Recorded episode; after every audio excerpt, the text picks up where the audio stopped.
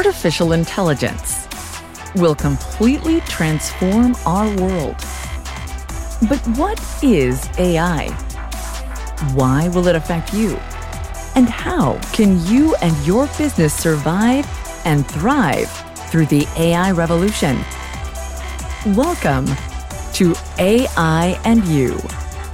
Here is your host, author, speaker, and futurist, Peter Scott. Hello and welcome to episode 34. Today's guest is Michael Wooldridge. He is a professor and head of the Department of Computer Science at the University of Oxford in the United Kingdom.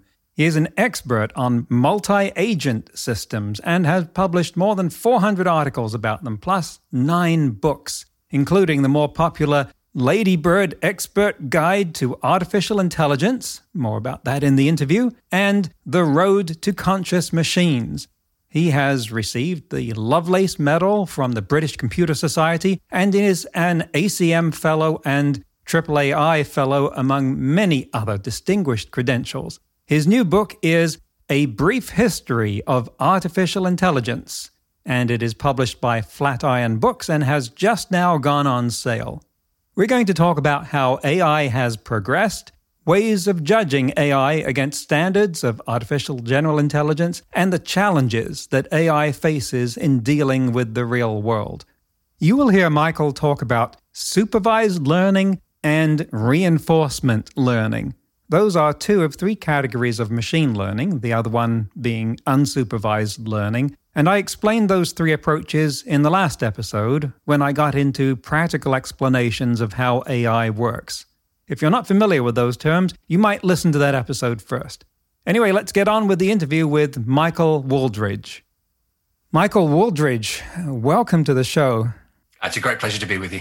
So we live in interesting times at the moment, and I was watching a I think Oxford Union debate where you were speaking, and that evokes that quote because you were saying you'd been doing artificial intelligence for something like 30 years and by and large had been left relatively well alone until about five years ago when the phone started ringing. And there was a a large amount of interest. What do you think precipitated that? So the story is literally true. I was sat, I mean, this is 2014, and I was sat in my office in uh, University of Oxford, and the phone rang, and it was the BBC, and they said, "This is Stephen Hawking." They said, um, "Stephen Hawking says." Um, artificial intelligence may be a threat to the existence of the human race. And then I, th- I can't remember if it was before or after, but the similar thing with Elon Musk making this similar statements. Um, and I was just kind of slightly startled by this, I have to say. So wh- where did it come from? Why did it happen? I think the last 15 years or so, since around about 2005, but really since around sort of 2012 or so, we've seen very rapid progress in one tiny little narrow piece of artificial intelligence. Artificial intelligence is a very, very, very broad church, but there's one piece of it that we've seen real rapid progress. And that area is machine learning and a particular technique has come to prominence, a technique called deep learning. And with deep learning, we can now do things in AI that we thought were probably, you know, decades into the future. By no means did we think they were impossible, but we didn't think they were imminent. And so uh, one of the first real breakthrough moments was image analysis. And there was a competition in 2012, and there was a sudden moment where there was a step change in the capability of image analysis, which kind of really startled everybody and opened everybody's eyes. But here's the thing those advances have been in a really narrow, narrow, narrow sort of area. But the problem is you hear about computers that can beat any human being alive at the game of Go or chess or whatever, and you talk about superhuman intelligence in the game of chess or Go. And that leads you to conclude quite naturally that we must be on the edge of some kind of intelligence explosion that we must be near the dream, right? I mean, if we have computers that are better than human beings, all these different things, then surely the grand dream of AI must be in sight. And that, I think, is what that's where Hawking and Musk uh, and many, many others were coming from. We've seen this huge progress. Surely this means that now things are going to progress very, very rapidly. And so that, I think, is what drove that flurry of statements by Musk and Hawking and by many, many others around that time. Mm. And Hawking, of course, from my alma mater of Cambridge, Musk was reportedly driven by a book from Nick Bostrom, a philosopher at Oxford. Have you run into each other? Uh, yes, we don't know each other closely, but certainly we've run into each other.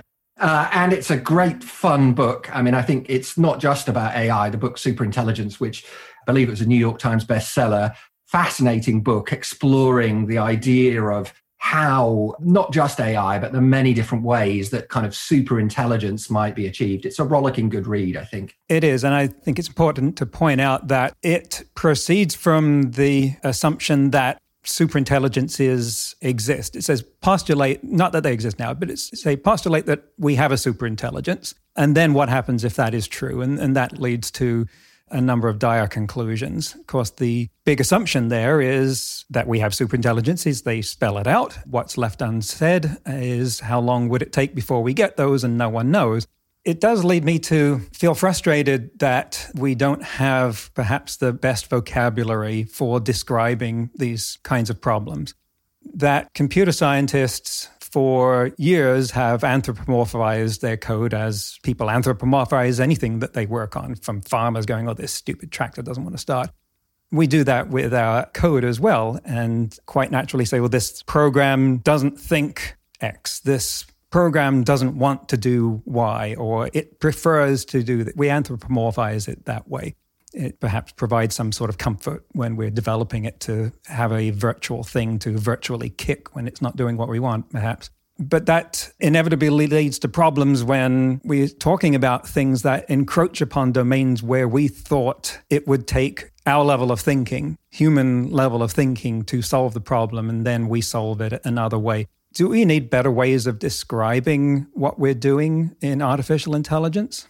Uh, I think you've hit on a very good point. I mean, I think I would paraphrase that and say that one of the issues in AI is that we don't all necessarily agree on what we're talking about, or indeed on what the goals of what we're trying to do are. So the kind of the AI that Bostrom is talking about is often called a general intelligence or artificial general intelligence AGI. And the AGI, even within the AGI community, they don't necessarily agree on what AGI is because it's kind of a nebulous idea. But roughly speaking, it means if we succeeded with AGI, then we would have artifacts that have the full range of intellectual capabilities that a human being would do. So, roughly speaking, any kind of intellectual task, and by intellectual task, I just mean anything which involves a task which involves a kind of human brain, we would have machines that could do that. So, AGI would mean that we would have a single machine that could tell a joke, interpret a story, recognize faces in a picture, invent a story, write an essay, critique an essay, cook an omelette, uh, tie a shoelace, uh, ride a bicycle, drive a car, go swimming, you know, or anything that a human being could do, a, a machine could do. That's kind of roughly the AGI goal. Now, crucially, the AGI goal doesn't say anything deeper about what they actually going on inside those AGI devices, right? So it's not claiming that they are conscious or self-aware or sentient or anything like that in the same way that human beings are. It just says that we have machines that can do all of those things. And there's an interesting sort of philosophical debate to be had about those fine distinctions. But the problem is, I say, there is a community, the AGI community, that for them, that is their goal. And some people, Ben Goertzel famously, is probably the most outspoken international advocate of that idea. And Ben thinks AGI is imminent. I absolutely don't think AGI is imminent. And I could talk in a lot more detail about why I don't think it's imminent. But yeah, to go back to your original point, I think you're absolutely right. We don't really have the vocabulary to describe what it is that we're trying to do. And there are so many different viewpoints. Nobody owns AI. There are so many different viewpoints, and that does cause endless confusion within the field. I think what's startled me the most is what might be actually the inverse of what we're claiming for artificial intelligence becoming generally intelligent is that maybe a lot of what we thought we were doing when we were thinking smartly is not as brilliant as we used to think. Douglas Hofstadter famously said when Deep Blue beat Garry Kasparov, said, My God, I used to think playing chess required thinking. Now I realize it doesn't. Which probably wasn't intended as an insult to human chess players at the time. But before then, people had thought well, if we get something that can play chess as a computer, then it would have to know about strategy and uh, attacks and these sort of high level abstraction patterns of thinking that humans use to solve chess because you couldn't do it otherwise in a computer. Well, it it did. And then they thought the same about Go, and it did solve that, but without being generally intelligent. And now we have things like GPT 3, which are carrying on conversations at quite a level that I would have said before couldn't be done. The limitations can be exposed, but I want to go on record actually as being the first person to say, My God, I used to think that passing the Turing test required thinking. Now I realize it doesn't because we may be that close to something like that. So, has this revealed that a lot of what humans are doing can actually be imitated quite well with general pattern recognizers? So, I think there's two parts to that question. I mean, so I'll come on to the GPT 3 part second. So, if you look at the Go playing programs or AlphaGo, you know, it's a wonderful achievement. I mean, really, really, really wonderful achievement. I genuinely believe that. So what's actually going on is we've got a program which is just optimized to do one tiny, tiny, tiny narrow thing. It is literally a program which is just highly, highly, highly optimized with a huge amount of compute power behind the scenes to train uh, to train this program and a great deal of software engineering going into it. There's a lot of human expertise in there. Even if it's not Go expertise, what it's doing is it's giving it the facility to learn Go, and that facility is coming from human beings. There's a huge amount of that engineering and then that training that goes into that one tiny little narrow thing. But you know, AlphaGo doesn't know it's playing a game of Go, and the generalizations of it that, that, subsequently followed, AlphaZero and so on. You know, they don't know that they're playing chess. They can't explain anything to. Essentially, all they're doing is a program which is highly optimized to take some input, which is the current board position, and to choose a particular output, which is your next move. I mean, and that's literally it. And a huge array of current machine learning programs are basically doing exactly the same thing. So there's an example that appears in my most recent book. You look at a picture. So there's a picture of uh, of the actor Matt Smith who played Doctor Who in the BBC TV shows, and you look at the picture and a human being, and I ask you what's going on in this picture. And the, the, the picture is actually of Matt with his arm around another gentleman who happens to be my great grandfather-in-law. Now, in his pocket, Matt's got a rolled up sort of roll of paper in his hand. He's holding a paper cup and he's wearing a kind of overcoat over his outfit. Now, anybody looking at this picture, if I say, what, what's going on in that picture? They'll immediately tell you, well, that's Matt Smith, the actor who's, who plays Doctor Who. He's probably holding a cup of tea, so he's on a tea break. That thing in his pocket is probably a script.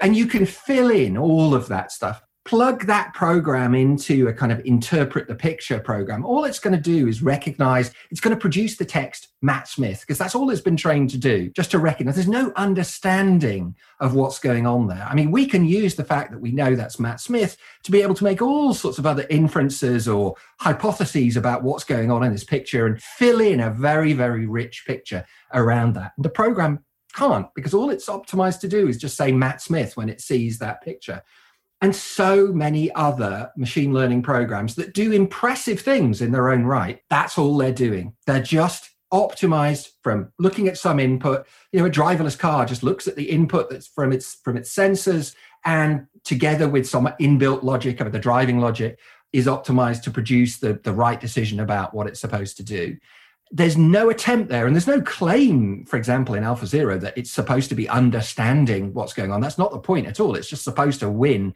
at a game of go. It's just supposed to be able to produce that mapping from the input the current state of the board to the to the output the move to make in the best possible way and it does that very very successfully. So the gpt-3 let me move on to the gpt-3 so gpt-3 again it's a it's a wonderful achievement I'm a bit skeptical about the Turing test thing. I think you don't have to dig very far to discover that GPT-3 is a kind of um, you know, it is genuinely a wonderful achievement, but it is, you don't have to dig very far to discover its limitations, let's put it that way, and to expose the fact that actually, once again, all that it is producing what appears to be very coherent text, it doesn't go very far. It's actually not very, very deep in its understanding. So, what I would say is when you look at those sentences that are being produced by GPT 3 and you say, well, oh my God, you know, it understands poetry or something like that. No, it doesn't. All the understanding is coming from you. So, let me make that really concrete. So, GPT-3 was roughly speaking trained on every text that's out there on the World Wide Web, right? They threw all of this stuff at it, right? Everything they can get their hands on. So in amongst all of that millions and millions of source text, there will, I dare say, have been omelette recipes So it will have read probably every omelette recipe on the World Wide Web. So I haven't tried this and I should try this, but you can try it later if you want.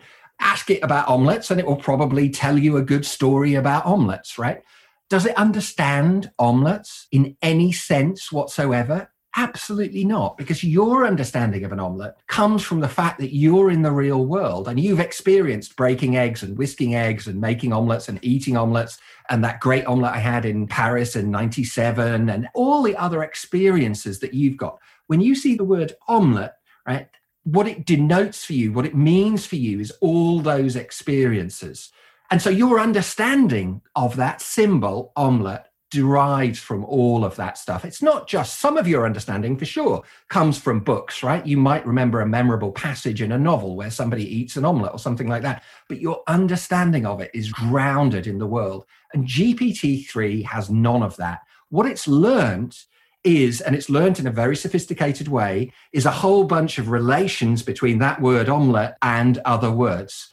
And it's learned that in a very, very rich way. And I'm sure people will do useful and very clever things with it, but that's not the same as understanding. And I think one of the worries that I have about GPT-3 is, again, people attributing to it too much. I would never consider using GPT-3 in any kind of real world situation that actually required, you know, I wouldn't trust it to make a decision on whether somebody should get a bank loan or how to operate, what the cause of a particular disease is. It doesn't have that kind of understanding all it's trained to do is to try to convince you that it's producing something plausible. Or to put it another way, and this is not original, this isn't mine, it's a very grand autocomplete feature. Like on your phone, when you're typing a message and you're getting suggestions about the next word to appear, GPT 3 is that just take it up kind of two orders of magnitude. And I say it's a wonderful achievement, but it is not artificial general intelligence. And for the reasons that I've just described, I don't see any kind of understanding in GPT 3 whatsoever. Right. Now we're knocking on the door of philosophy. We should probably leave that unopened uh, at the moment. But my understanding, GPT is essentially like Markov chains on steroids, and all of its computational horsepower is going into increasing the size of the sliding text window through which it makes these connections. And that's following some kind of exponential or hyperbolic thing, in that to add a few more words of context is going to require doubling the number of, of, of parameters it has. And we've kind of gotten sucked here into the threat conversation about AI, and that one does tend to take the oxygen out of the room whenever you get into it. But I'd like to set that aside for the moment because otherwise it just dominates everything. And visit some of the other work you've done because I looked at the books, and we'll get to your latest one in a moment. But I see in your previous books, you wrote the Ladybird Guide to Artificial Intelligence, and that will have immediate meaning to listeners in the United Kingdom. For those elsewhere, when I was growing up there, the Ladybird series of readers was ubiquitous and for children, and were things like Ladybird Guide to Puppies or Firemen. Maybe the brand has expanded its depth somewhat, but tell me about that experience, what you were trying to achieve, and uh, what the results were. Yeah. So yeah, as you say, I mean, for those of a certain generation, I mean, roughly speaking, between around about 1940s and 1980s, the Ladybird series in the UK was a very, very big series, and the readership of it went from uh, kids that were learning to read. So a big part of the Ladybird series was was was about books that were designed to help kids learn to read, but it went right through to sort of teenage reading level. And I mean, there are all these famous anecdotes about, I mean, you know, there was the Ladybird book of the Crusades, and, you know, there are all these anecdotes about students that had missed all their lectures on the Crusades. And, you know, everything they knew about the Crusades actually came from the Ladybird book of the Crusades, which they just filled in with other general knowledge. So these are quite short books. There is a story about their origins were in kind of wartime times of austerity and there wasn't that much paper available. So they were quite a small form factor. But actually, as a side effect of that, you could carry them in your pocket and they were hard bound. So they lasted. And actually, they last very, very well. You can go on eBay and there are many Ladybird book collectors. They're very short and they each come with illustrations. So they're about 25 pages and uh, uh, Penguin, who are the Ladybird is, a, is an imprint of Penguin, um, they decided to relaunch this book series about four or five years ago. And what they wanted to do was to present serious subjects in a kind of non threatening way. So if you're interested in, for example, climate change, and the first book in the series was by Prince Charles with some other authors, Emily Shuckburgh and others from Cambridge. You know, you could look at a thousand page book in your bookshop and maybe you'd buy it and maybe you'd read it or maybe you wouldn't. And the idea was the Ladybird books are very unthreatening and kind of entertaining. And the idea was that you, in the, with this rebooted series, was that you'd be able to absorb enough about a serious subject without it feeling like it was a, a chore or that you're having to battle your way through. So when they launched this series, I'd actually already signed up to do my longer book, which is also with Penguin. Um, and they kind of approached me and said, Well, look, we've got this rebooted series, and we know that you hadn't signed up to do a Ladybird book, but would you be interested in doing one? So I, in my youth, as I'm sure you did too, I had a large pile of Ladybird books. I mean, they were the kind of things that lazy relatives would be able to buy at the last minute for birthday and Christmas presents without having to think too much. And it was a very safe bet because you knew you weren't going to get anything too dangerous and so on. So I had piles of these. And it, the series meant a lot to me. The, the Ladybird book on how to build a transistor radio, I treasured that. The radio never worked, but I, uh, I treasured the book. So I just loved the idea that there was this classic series where they wanted me to, and it's an entirely serious book. It's not a jokey book or anything like that where they wanted me to try and present artificial intelligence in an accessible way within this classic format. And I'd been thinking about writing the longer book, so my thoughts were already somewhat organized about what I wanted to say. Um, and it was great fun, I have to say. But actually, it was an amazing discipline to be able to try to distill a huge field down into that format. But then the other thing that I discovered was that they commission a, they commission illustrations specifically for the book. And the illustrator that they commissioned for mine, I assumed it was going to be an impoverished art student, you know, and they'd pay them, you know, uh, five dollars an illustration or something. Uh, but actually, they commissioned Stephen Player, and Stephen Player uh, illustrates Terry Pratchett's books. So I was slightly startled to discover that, that somebody uh, whose name and whose illustrations I was sort of very familiar with was there doing it. So it was a wonderful achievement and uh, a wonderful experience, I should say and I've had great feedback on it. And if you want a very accessible, non threatening, very non technical book, which explains, I think, some of the big ideas in AI, so the Turing test and the Chinese room and uh, you know the threats about AI. It talks about those. You know, I'm genuinely proud of what we managed to achieve. It's a, it's a, it was a great experience. Oh, thank you. I'm going to look for it now. And what age range is it targeted for? So it's essentially for teenagers and adults, but actually the book series itself is really aimed primarily at adults. And I say adults who who want to learn about something like quantum physics or climate change or you know certain elements in history. There's a great series on the second world war as part of the the rebooted series. Who want to learn about this in a way that's not going to be a drag you know that's something that you could just spend a couple of hours that's reasonably cheap. I mean it's more or less the price of a pint of beer in my local pub. So there's not a great outlay there. And i think for me the main thing is it's kind of non-threatening you're not going to be daunted by a ladybird book. Nobody was ever daunted by a ladybird book. Excellent. Reminds me of experience I had. I was talking to a middle school class, and actually not about artificial intelligence, but about space exploration. Middle school is like 11, 12 year olds. And I was saying well, the importance of finding out whether life exists anywhere outside of the Earth is really important for uh, being able to, well, plug numbers into the Drake equation, but ultimately to determine how likely we are to be alone or not in the universe. And we were talking about different aspects of life and going up to the scale of intelligence because that's one of the variables in the Drake equation. And I said, Can you have life without intelligence? Oh, well, of course you can. Yes, numerous examples of that, some of them in politics. And I just thought, well, let's turn it around, see what happens. Spur of the moment, I said, Can you have intelligence without life? And they all looked at me like, Duh, of course you can. And said, Yes. I said, What's that? And again, they gave me the duh look and said, AI, all of them. They're growing up with an understanding of AI as a part of their world that I certainly didn't have when I was a kid, except in the realm of science fiction. And of course, in science fiction, those things were arbitrary amounts of time away, hundreds, thousands of years. And so promoting the understanding of that at that level, I think, is very important. And let's talk about your latest book, Brief History of Artificial Intelligence. What were your goals with that? So, uh, going back to what we talked about at the beginning, uh, the BBC phoned me up and said Stephen Hawking says artificial intelligence might be the end of humanity and so on. And there were a series of similar announcements, and people got quite alarmed. And I think, from the point of view of the general public, the, the, the world's most famous scientist saying we should be concerned about this, naturally, people are going to be concerned.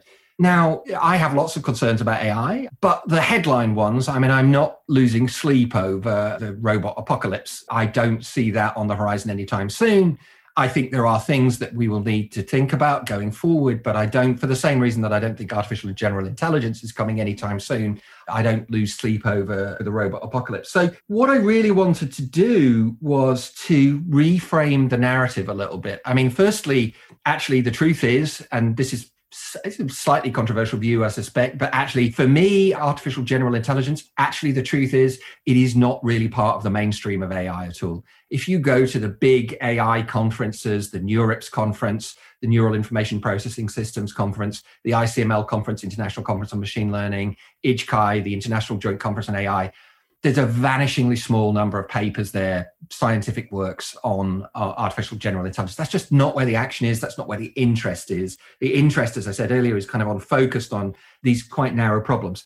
But these AGI type concerns are the ones that get the press excited. You know, every single press article about AI, there is a picture of uh, usually a female robot, you know, with the kind of the ex machina type female robot missing the back of the robot's head or something like that or else a Terminator type robot. I mean, and that's what that's what everybody picks up on. So I wanted to tell the story of AI. Look, what is AI? What is AI actually for the people that actually do artificial intelligence? And how do they think about it, right? I mean, this is such a big problem. You want to build an intelligent machine. How do you go about doing that? What are the main ideas that drive, that have driven AI? And actually, the truth is, I mean, there's a joke at the beginning of the book. You know, that it's the story of AI through failed ideas.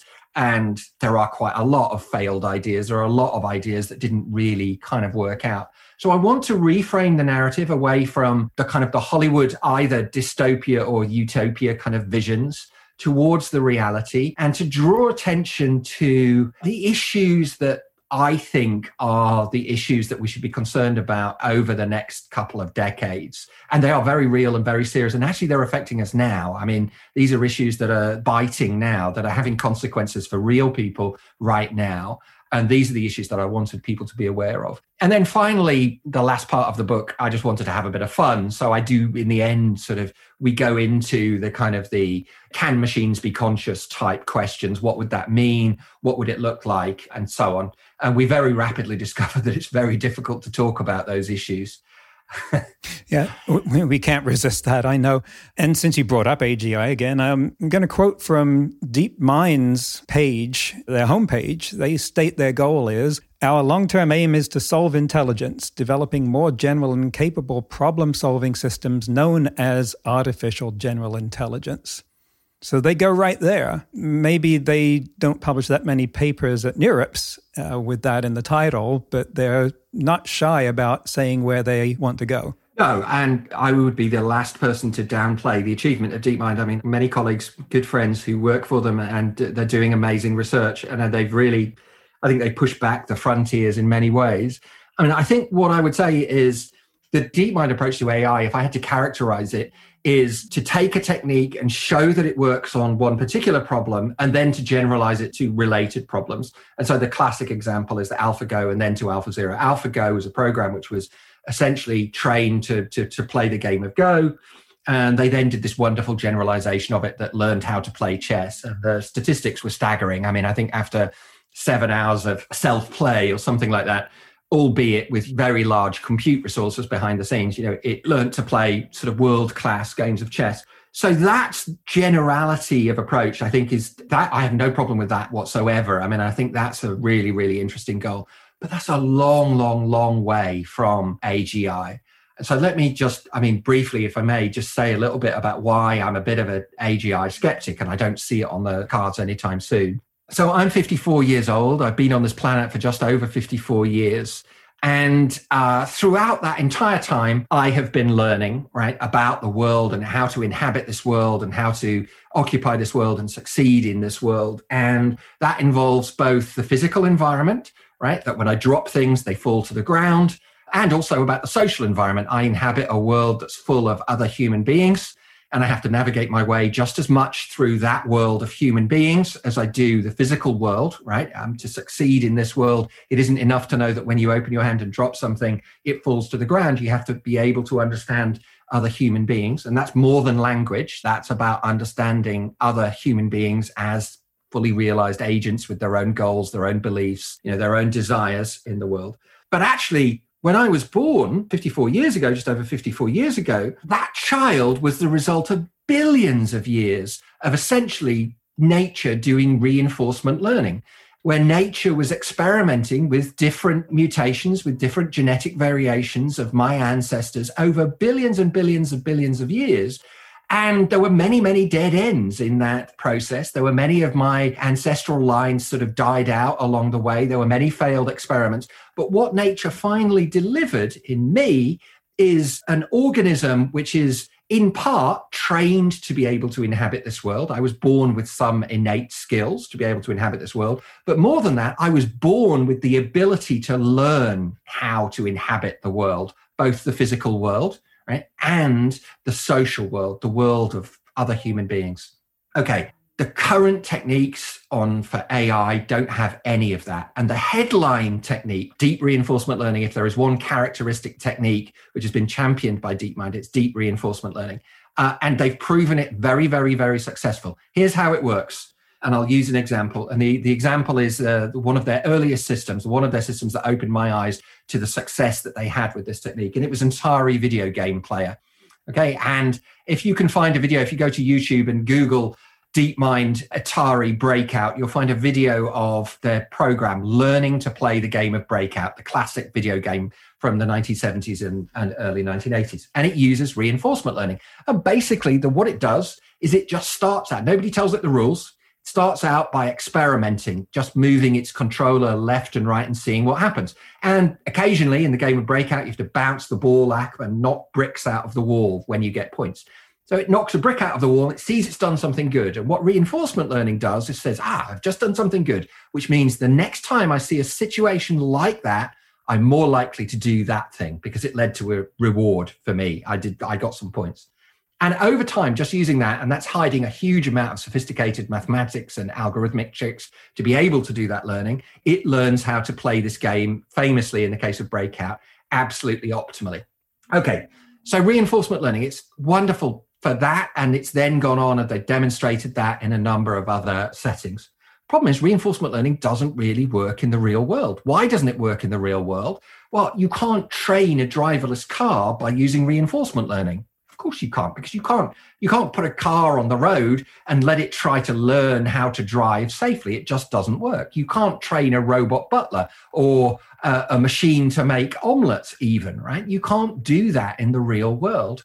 Reinforcement learning is really, really, really limited about what it can do in the real world. And I say, Mother Nature, we are the result of reinforcement learning over billions of years, where Mother Nature has ruthlessly experimented with our ancestors over uh, countless generations. You know, some of it's, I'll try this, says Mother Nature, and it's gone hopelessly wrong. And that has been wiped out by Mother Nature. We are the result of all of that process. And then 54 years of essentially supervised learning in the real world, where we were born to be able to learn about the physical world that we inhabit on planet Earth right? And the social world that's full of other individuals, other agents, people like you and me. So I don't think somebody writing GPT-4 and running it on their laptop or their cluster or whatever is going to achieve what Mother Nature did over billions of years.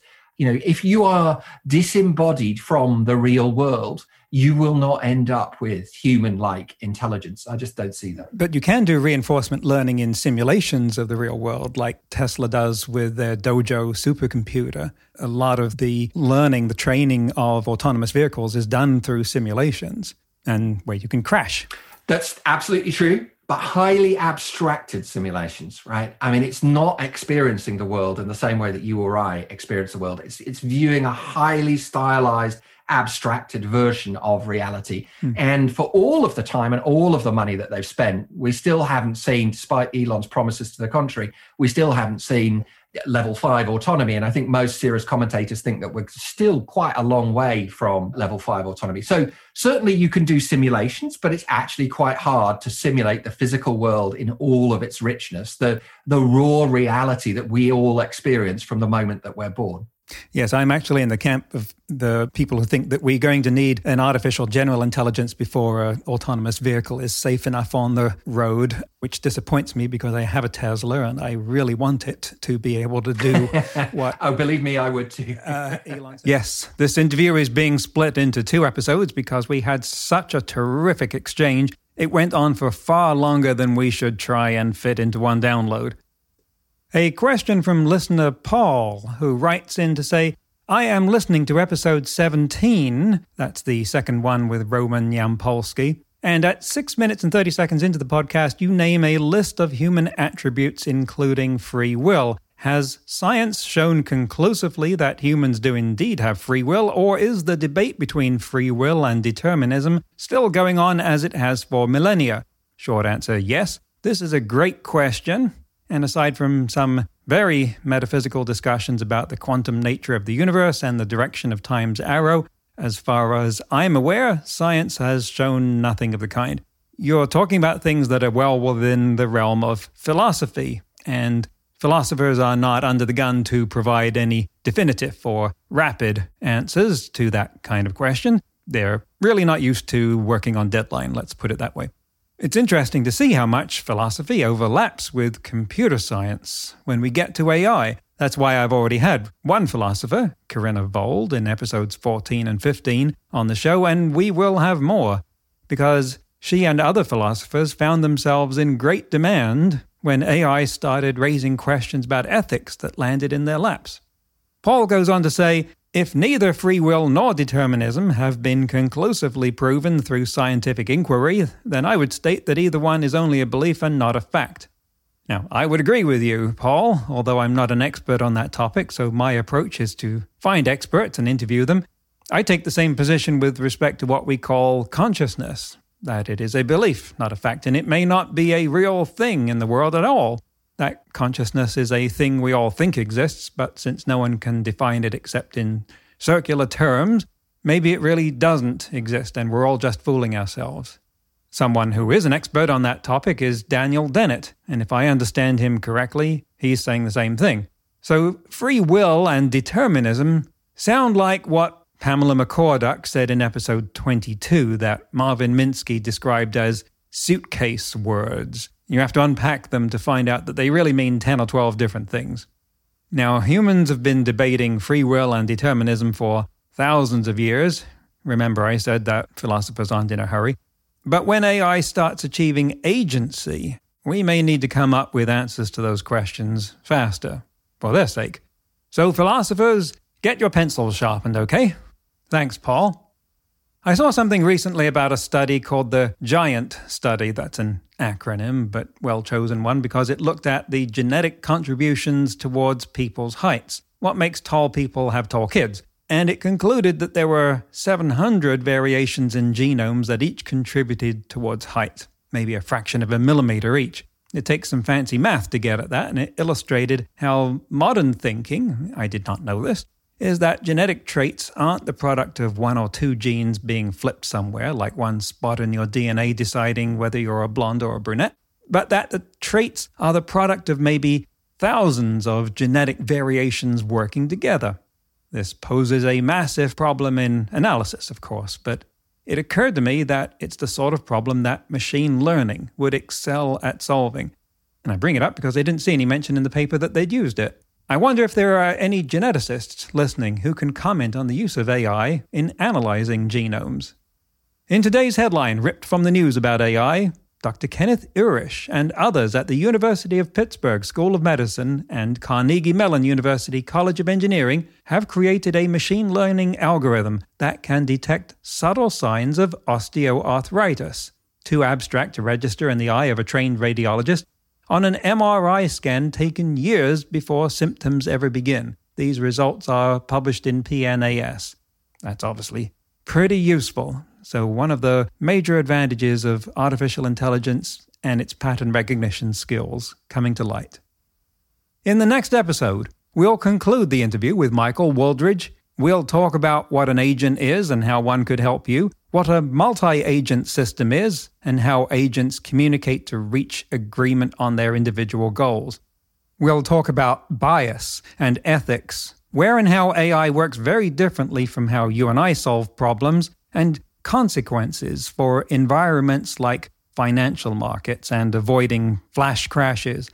All that and much, much more because it's a truly wide ranging, fantastic discussion. That's next week on AI and You. Until then, remember no matter how much computers learn how to do, it's how we come together as humans that matters. That's all for this episode of AI and You. Please leave a rating and comment and share with your friends. Get the book Crisis of Control and see more videos and articles at aiandyou.net. That's A I A N D Y O U dot net, where you can also send us your questions. Thank you for listening.